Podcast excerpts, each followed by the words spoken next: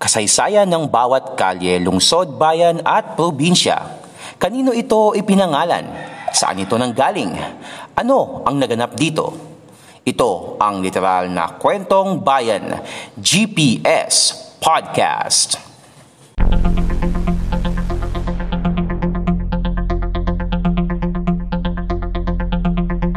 GPS Podcast.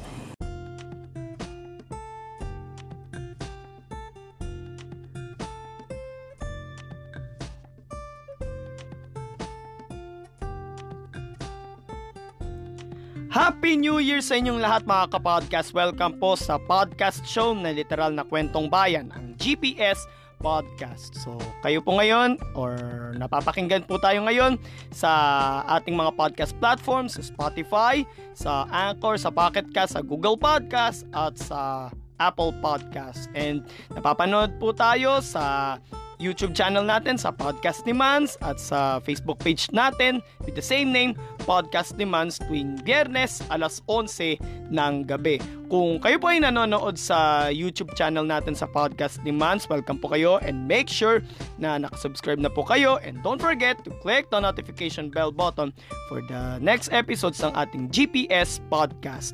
And kung nanonood naman po kayo sa ating Facebook page, Podcast ni Mans, don't forget to like our page. So today is the first day of the year 2021.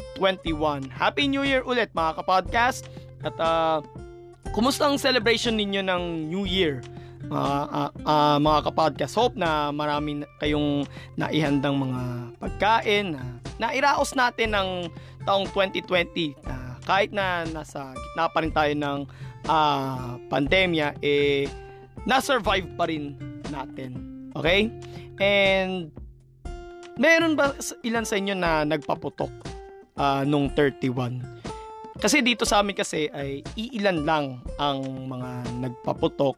Kasi nga may ilang cities and provinces dito sa Pilipinas na nagbaba ng ordinance na na nagbabawal sa paggamit ng mga paputok at ng mga uh, pailaw. Kasunod rin yan ng plano ni President Rodrigo Duterte na ipagbawal na ng tuluyan nationwide yung mga firecrackers. Okay, na matagal na nating na na naging tradisyon niyan. Bata pa tayo, tapos maski yung mga um, yung mga nauna na sa atin ay nagagawa rin nila yan. Actually, it's a Chinese tradition nga yung ano yung paggamit ng mga paputok as a celebration sa New Year eh.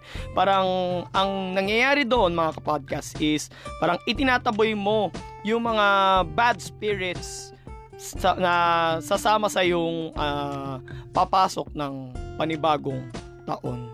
Okay? And speaking of firecracker mga kapodcast, ang pag-uusapan natin ngayon ay isang bayan sa Bulacan na kilala sa industriya nito. Okay? So, ngayon mga kapodcast ay babagtas tayo ng expressway at tayo itutungo sa bayan ng Bocaue.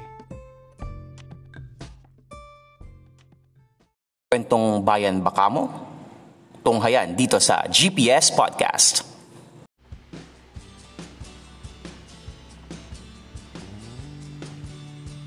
Mula sa Maynila, 26 kilometers north at mahigit kalahating oras ang biyahe para marating ang isang bayan sa Bulacan na tinaguri ang firecracker capital ng bansa, ang Bocaue. Ang pangalang Bocaue ay hango sa isang uri ng kawayan na kung tawagin ay Bukawe. Matibay ang klase ng kawayang ito at hindi ito madaling anayin o bukbukin.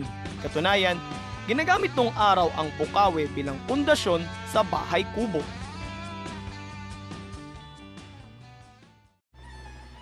Nabuong lugar na ito noong 1582 bilang isang baryo sa May Kawayan. Noong April 11, 1606, ang Bukawe ang unang naging independent town mula sa May Kawayan.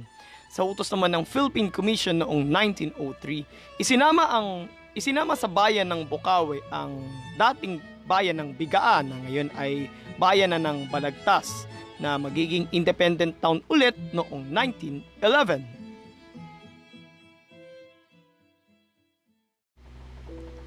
Isa sa mga hindi malilimutang trahedya na naganap sa bayan ng Bokawe ay ang paglubog ng floating pagoda sa Bukawe River noong July 2, 1993 habang nagaganap ang Bukawe River Festival. Lumubog ang floating pagoda sanhi ng overloading sa dami ng mga nakasakay. 266 na katao ang namatay sa insidenteng ito, kabilang na ang nooy 13 anyos na si Sajid Bulig na sumagip ng anim na katao mula sa pagkalunod na siya ring naging mitsa ng kanyang buhay.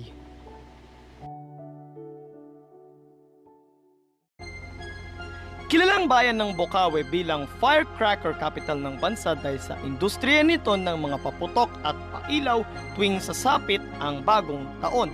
Subalit, nangangamba ang mga negosyante at mga gumagawa ng mga paputok dahil sa napipintong pagbabawal ni Pangulong Rodrigo Duterte sa paggamit ng mga paputok sa buong Pilipinas na una na niyang sinimulan sa lungsod ng Davao kung saan siya naging alkalde noon. Isang araw bago sumapit ang taong 2008 which is December 31, 2007, sampung tindahan ng mga paputok at mga pailaw ang nasunog na naging sanhi ng mga pagsabog. Pitong katao ang nasugatan sa insidenteng ito. Bago nito noong Rizal Day ng taong 1988, sumabog rin ang mga tindang paputok at pailaw sa bayan na iyon. Noong 2004 naman, Libo-libong kabahayan ang nasunog at kumitil sa buhay ng walong katao. Anong sanhi? Isang mama lang naman ang nagsindi at nagpaputok ng kung tawagin ay higa.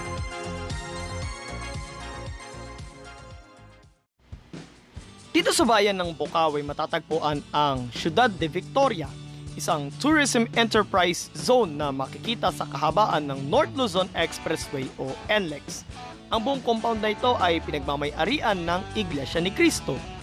Dalawa sa mga makikita sa Ciudad de Victoria ay ang Philippine Sports Stadium na isang football at track and field stadium at ang Philippine Arena na siyang pinakamalaking indoor stadium sa buong mundo na may 55,000 seating capacity. Dito naganap ang ilan sa mga hindi malilimutang events gaya ng sa tamang panahon ng Kalye Serie segment ng Itbulaga noong 2015 ang laban sa pagitan ng Gilas Pilipinas at Australia sa FIBA World Cup qualifiers noong 2018 na nauwi sa sakitan at ang opening ceremony ng 2019 Southeast Asian Games.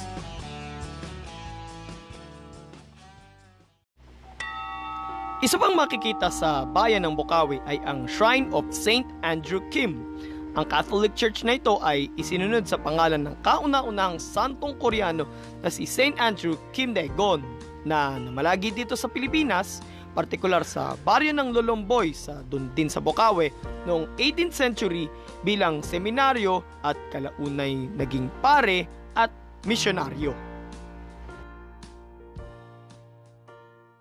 Ito ang literal na kwentong bayan, GPS Podcast. So kada taon mga kapodcast ay maraming uh, tao ang dumatagsa doon sa Bukawe para bumili ng mga pailaw, ng mga paputok tuwing uh, sasalubungin natin ang panibagong taon. Pero ano na lang mangyayari kung uh, tuluyan ng ipagbawal ni President Duterte yung paggamit ng mga paputok at ng mga pailaw na una nang sinimulan ng mga LGUs dito sa Pilipinas. Sa Metro Manila pa nga lang, may ilang cities na na nagbawal na sa pagpapaputok dahil nga ang kadalasang reason lang naman is pinagmumulan ng mga aksidente kaya nga kada taon se-celebrate tayo ng New Year uh, palaging laman ng balita yung mga naisusugod ng mga naisusugod sa mga ospital dahil nga uh, naputukan yung kanilang kamay, yung kanilang muka.